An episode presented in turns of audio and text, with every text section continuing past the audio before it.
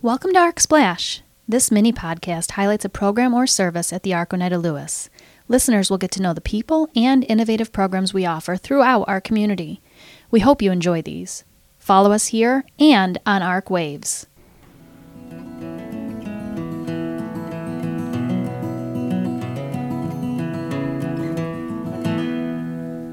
All right, good morning, everyone. In today's Arc Splash, we talk about guardianship, often referred to as future planning, with Frank Santola and Francesca Bevavino. Frank has been a member of the Arc Oneida Lewis for 41 years, having spent time in a variety of roles, and is currently the Director of Special Projects and Programs. Francesca is the Guardianship and Outreach Coordinator at the Arc Oneida Lewis and has been part of the agency for a little over four years. Frank, Francesca, welcome. Good morning. Good morning, Heather. I'm so glad that you guys joined us today.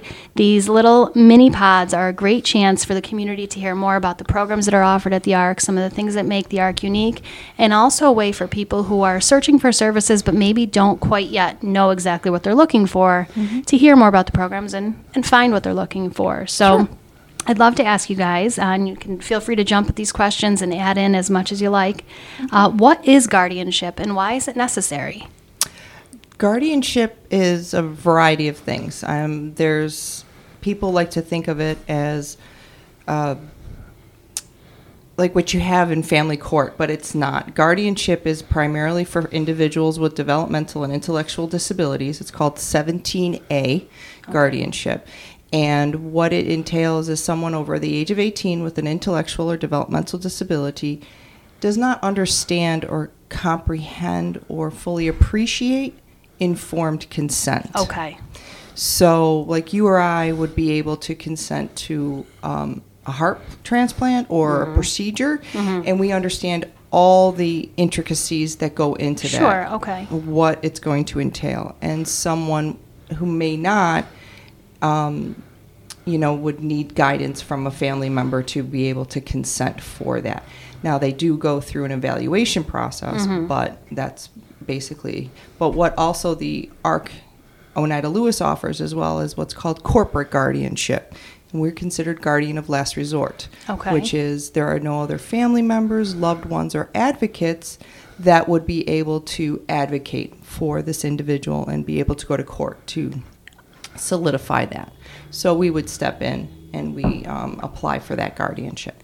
How does that, uh, how does a parent who maybe is listening and thinking, geez, I'm concerned about what the future is for my child, how do they start to navigate that process? What do they do first?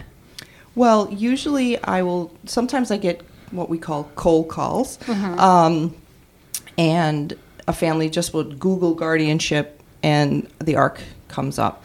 Um, I also get referrals from care managers from Life Plan, Prime Care, and there is one other um, type of agency in the area.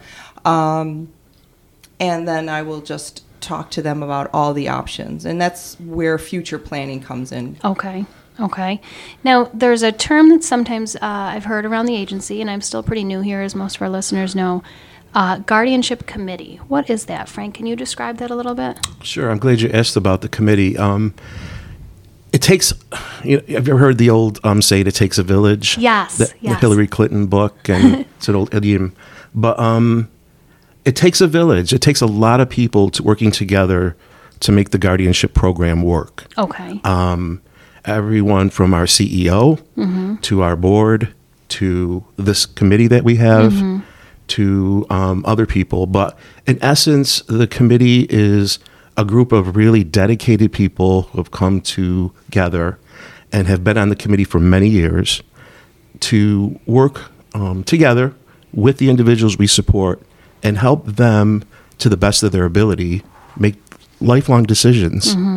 And um, what's important about that is that uh, we really work to the person's best ability to Okay. make those decisions. Okay. Um, we don't want to make the decisions for them. sure. Uh, it, and it's different than what people most people think. They think we sit in a room and make decisions. We don't.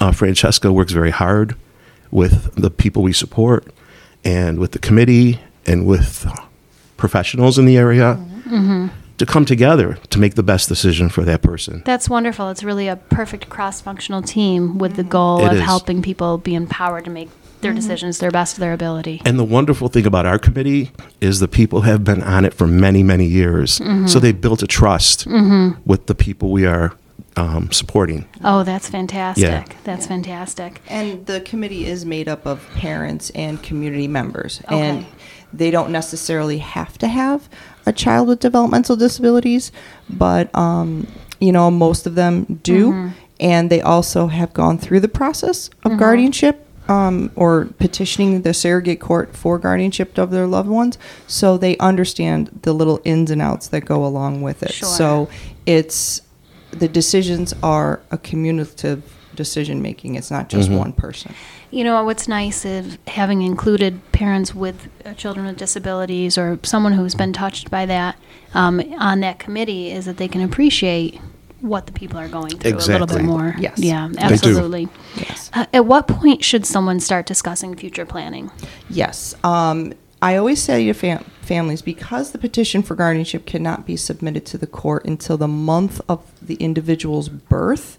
So I always say to families, contact me three to six months beforehand, um, and then we'll begin to collect all the information. Um, who you would like to name as a guardian in the petition, who you would like to, if there is anyone to be their backup, and then this way, then we can get all the supporting documentation that's necessary for the petition. Sounds like it's quite a set of organizational skills that's led by the heart, too. Yes, yes, yes, yes. I'm a little, you know, obsessive compulsive about that. You're, that's the right. That's the right sort of uh, characteristic, I think, for that role. Yes. Now, if a listener wanted to learn more about guardianship, uh, what are some ways they can find us more information? Sure. Um, there is a little um, blurbage on our website that um, the ARC Oneida Lewis has about guardianship, and it has my contact information. And I do have um, brochures that I do um, provide to the care managers so that they can then copy them off and provide them to their families. And it's a brochure specifically on guardianship and the various types of guardianship, um, or not necessarily guardianship, but like healthcare proxy, power of attorney, um, those kind of things. And then there's um, another brochure that I have that's future planning and little things that go into that. And then there's another brochure that I do provide that's called NYSARC Trust Services. And that's a service of, they're like, I call it the one stop shopping. Mm-hmm. Mm-hmm. They educate families. You or I can even contact them for assistance with trust information. Oh, wow. So they can provide you what the various trusts are available to you, what their um, the benefits of them or the mm-hmm. not benefit. Uh, they also provide you the education of what you need to do to put the verbiage in your last will and testament. Um, they also, if you want them to, they'll manage, open it up, manage it, report it, as also distribute any funds from it to the entities that you need them to provide to. That's a fantastic complement of resources. Right. Yeah. You- you- Francesca does a fantastic job um, in outreach and education in the community.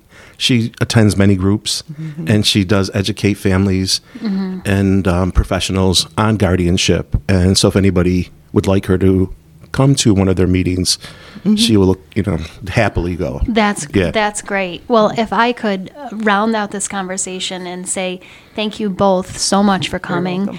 What I take away as somebody who's new to understanding the guardianship program is that uh, all roads lead to the Arc Oneida Lewis, and from there we can start here. and between Frank and Francesca, you can help people who are trying to plan for the future of their loved one find all the resources that they may need. So I think that's wonderful. Um, what I will do is uh, link in our show notes to your department um, and obviously the phone number for the agency as well. And um, if anyone is listening, they can reach out for any questions if it's something for their own loved one or maybe pass on the information to people they know who might benefit. Awesome. Great. Thank, Thank you guys so much. Thank you, You're Heather. Disclaimer The views, ideas, and opinions expressed in this podcast are only those of the individuals involved and do not reflect the official policy or position of the ARC Oneida Lewis chapter, the ARC New York, or any other agency, organization, employer, or company.